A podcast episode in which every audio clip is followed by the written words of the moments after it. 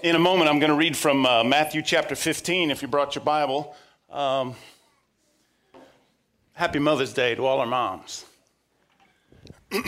I told you I had a wedding yesterday evening, and one of our moms was at that wedding as a guest, and so was her teenage son who plays football for the Statesboro High School team. And in the course of standing there around after the wedding, and the conversation went to her son, and she said, Look how big he is. He's going to start this year. He can lift. How much can you lift? And he told me. And then she says, in front of all these people, Show him your muscles. Show him your muscles. There was a uh, particularly dramatic and eloquent minister who offered a Sunday morning prayer. And standing there in his robe, he'd hold out his arms and he'd look to heaven as he prayed. And it was very dramatic. And he, he started his prayer by saying, Oh Lord, without you we are but dust. He paused for dramatic effect. Before he could craft his next sentence, there was a little boy on the second row sitting next to his mom. He looked up and spoke in the tone that a little boy thinks is a whisper, but everybody can really hear it. And he said, Mom, what is butt dust?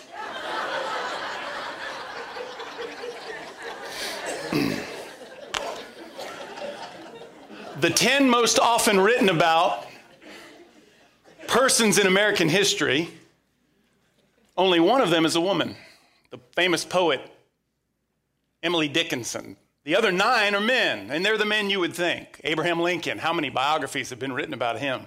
George Washington, Ronald Reagan, John F. Kennedy, Martin Luther King Jr., uh, I think uh, Mark Twain even made the list. But of those nine men on the list of top 10 most often written about figures in American history, seven of the nine point to their mom as the reason for their success. Now, when I say Happy Mother's Day, I want you to know that I mean it. Because there's probably been no one more influential in my life than my mother who's here today. So, Happy Mother's Day. You know, 50 years ago, they had a class in high school called home ec. Most of you probably never had a home ec class. I did. Uh, it wasn't home ec, but for the guys, they had what was called Dress for Success, and that was about business and, and managing finances and balancing a checkbook and, and that sort of thing, going out into the workplace. And meanwhile, the girls were in home ec, and they were learning how to be moms and how to be wives. And it's it, very ironic to me, you know, 50, 60 years ago, we prepared young girls for marriage Today we try and prepare them for sex, and we wonder what's gone wrong. But I stumbled across a, uh, a 1958 home economics journal, and in it were some excerpts, and I'd like to share some of them for you as they're teaching young women how to be good wives. The first principle was prepare yourself. Now I'm reading directly from the manual. Prepare yourself. Take 15 minutes to rest so you will be refreshed for him when he arrives. Touch up your makeup and put a ribbon in your hair. His boring day may need a little lift, so be a little gay and interesting. Number two, have dinner ready. Plan ahead, even a night or two before, to have a delicious meal ready on time. Most men are hungry when they come home, and the prospect of a good meal is part of a warm and welcome that's needed. Number three, prepare the children. Wash the children's hands and their little faces, for they are his treasures, so they must look the part and then make him comfortable. Possibly my favorite right here. Have his favorite chair ready for him. Have the children bring him his slippers and the newspaper. Arrange his pillow for him. Here it comes, ladies. Talk in a low, soft, and pleasant tone. This will allow him to relax and unwind. My, how things have changed. By the way, um, if you're a husband who thinks that's the way it should be when you arrive, uh, the Dr. Phil show is looking for you. he meets with those kind of guys every day, I think. The role may have evolved and changed a bit, but the criterion for success, in my view, has not. The big idea today, and I only have about 10 minutes to share this with you, so I want you to listen fast, okay, is this resourceful mothers know not to look for something from someone who cannot give it to them.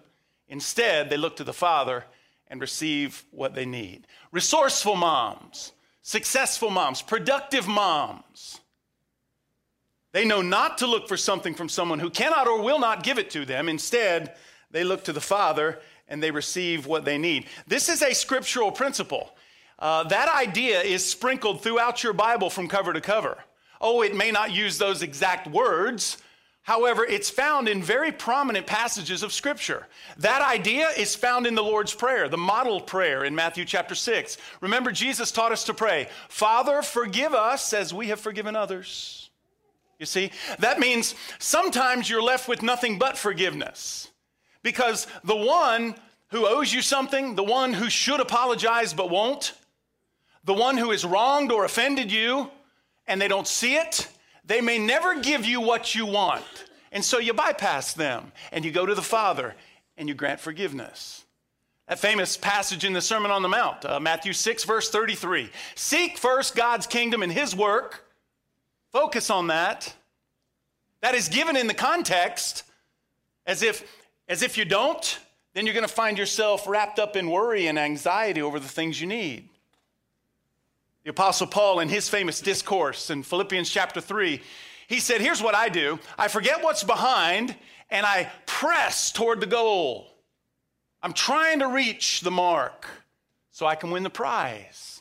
You see? That's a simple faith, a faith that is focused not upon what we think everyone else might owe us, but upon God, the Father.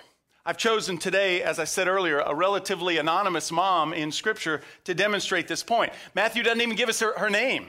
And probably because uh, either the events were happening so quickly that he never got her name, he was just taking notes, or because her name's not important. What's important is her faith. This mom from Matthew chapter 15 demonstrates the big idea today. She knows not to look for things from people who won't give it to her she goes straight to the Father and she gets what she needs. Let me read you something. It begins in verse 21 of Matthew 15. Matthew writes Leaving that place, Jesus withdrew to the region of Tyre and Sidon.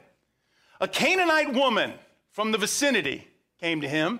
Now, do you remember the Canaanites? That goes all the way back to the days of Moses and Joshua in the great Exodus of the Old Testament. Remember, when Joshua was instructed to conquer the promised land, God said, drive out all the Canaanites.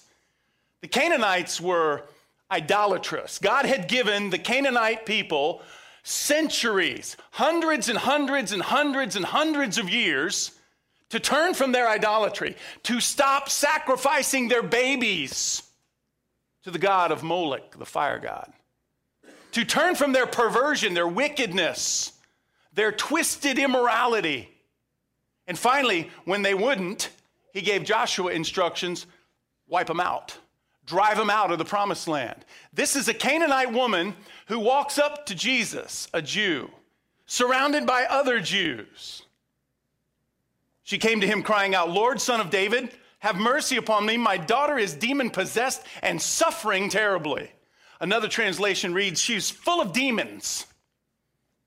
Now, back then, it could have been a physical illness that she called demon possession. It could have been a mental illness that she called demon possession. Uh, back then, they may not have known the difference between the two. I'm not so sure today we know the difference between the two. But in either case, the context is she was suffering terribly. This is a mother who's concerned about a hurting daughter. What mom can't relate to that? Verse 23 And Jesus did not answer a word. Maybe he didn't even look up. Maybe he didn't even address her. He was wanted her to wait. Sometimes God wants us to wait, you know. Sometimes he wants to see the depth of our faith or the depth of our commitment.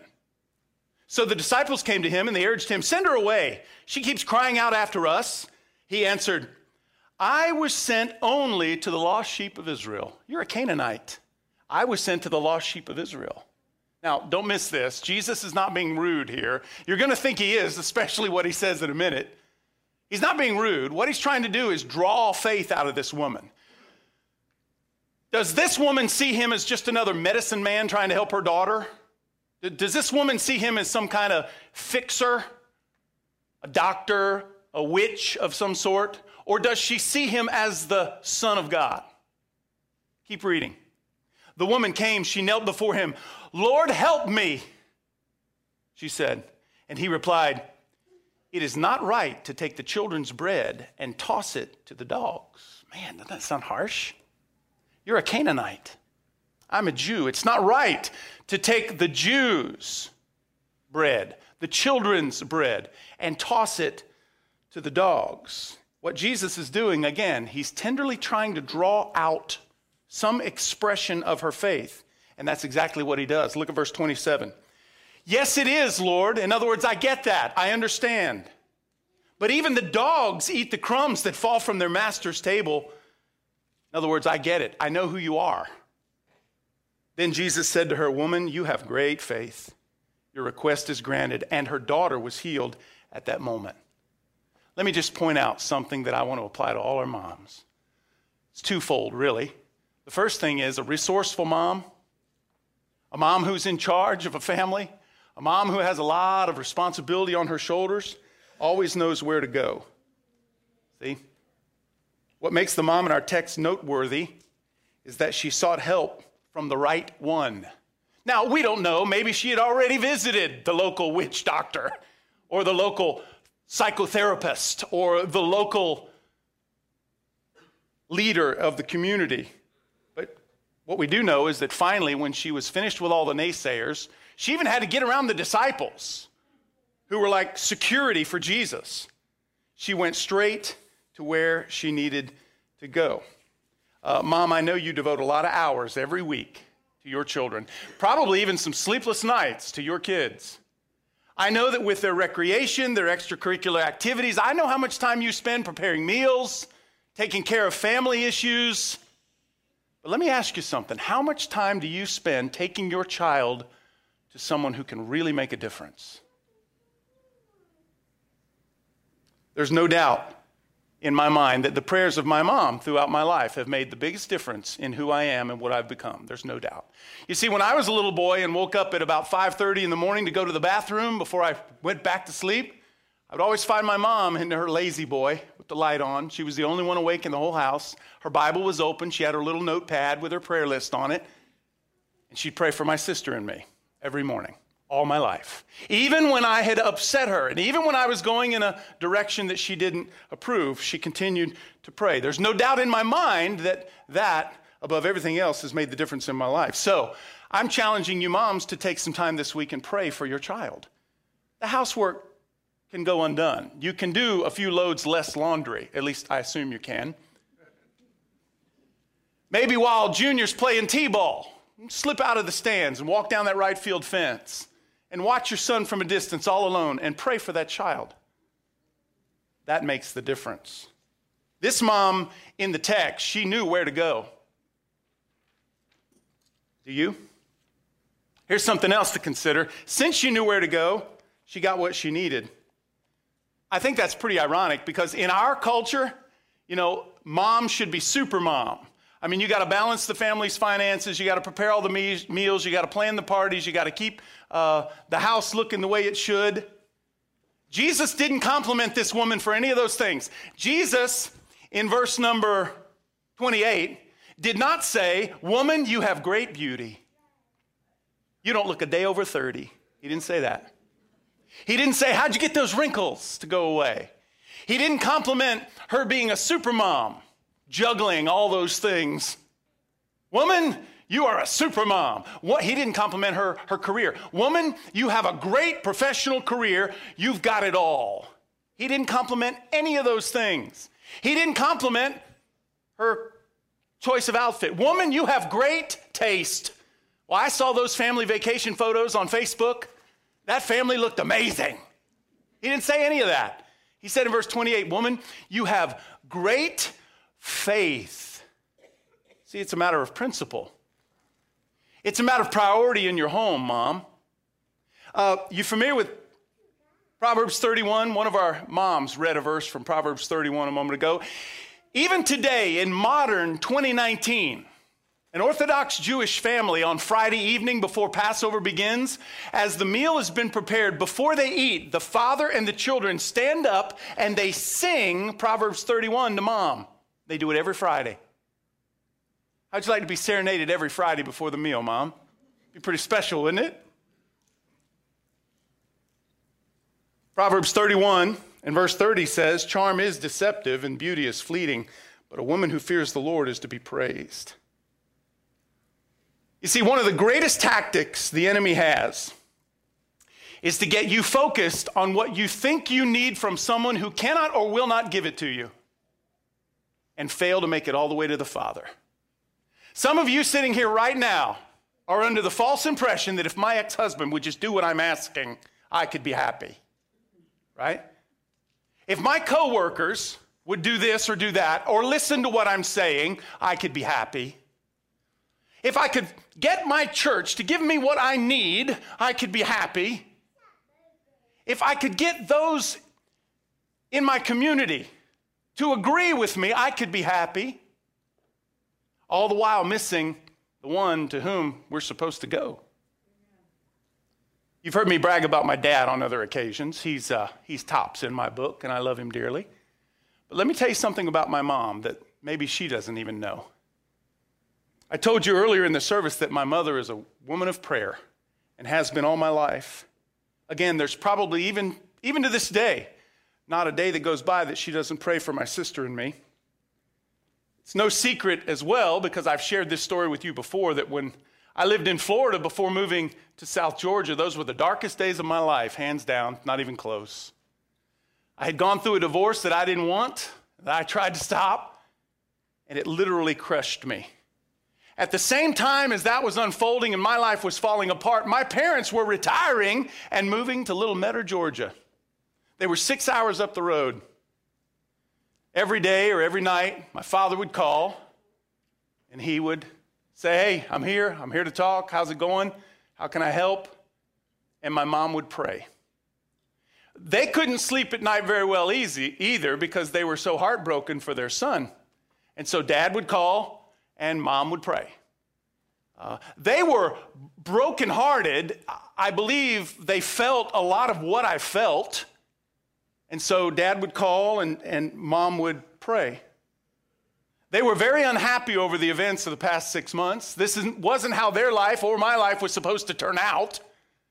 And so dad would call and, and mom would pray. You say, well, well, how do you know that your mom was praying? Because dad would call and tell me, hey, Michael, your mother's praying. There was one night in July in 1989 that was particularly dark for me, and I don't mind sharing this publicly. I had this way of my getting out on my balcony of my third story apartment building, I could jump out onto the roof of the hallway or the stairs. I could go up and then eventually get on the roof of the entire apartment building. I'd go up there, it's like three in the morning, and I couldn't sleep. I was heartbroken. I was angry at God. I'd look up at the stars and I'd try to figure it out. And believe it or not, on that particular night, as dark as it was, I started to turn over in my mind, boy, it'd just be easier if I were dead. It'd just be easier if I, if I could end my life.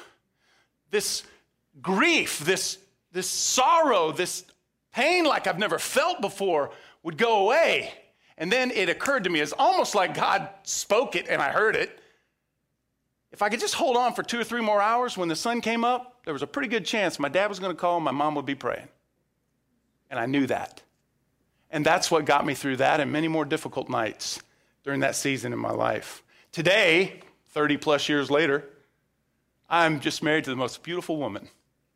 I am married to the, the, perfect woman that God could have ever prepared for me. I get to pastor this church, and I know so many of you, and I love you dearly. I love my staff and the people I work with, not so much John.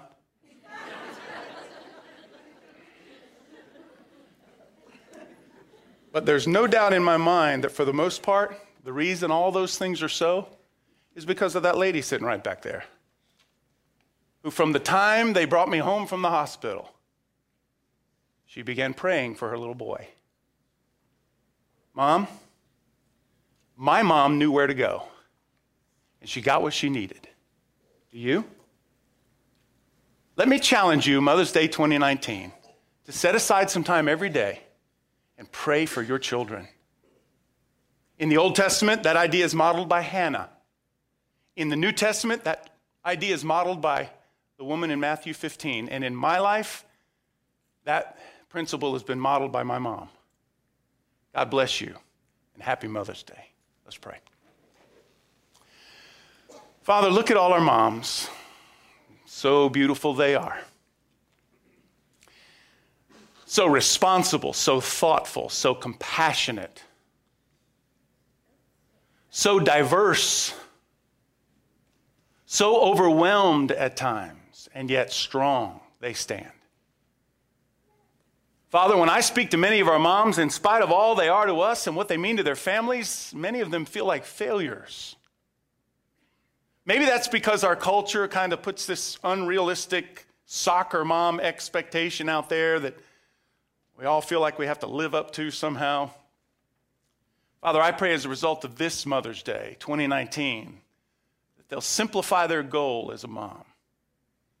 That, like the parents who stood on the stage earlier, all of our families would simply be about creating an environment in our home that is a reflection of your love for us. Father, I pray these things because I'm not afraid to say we need you.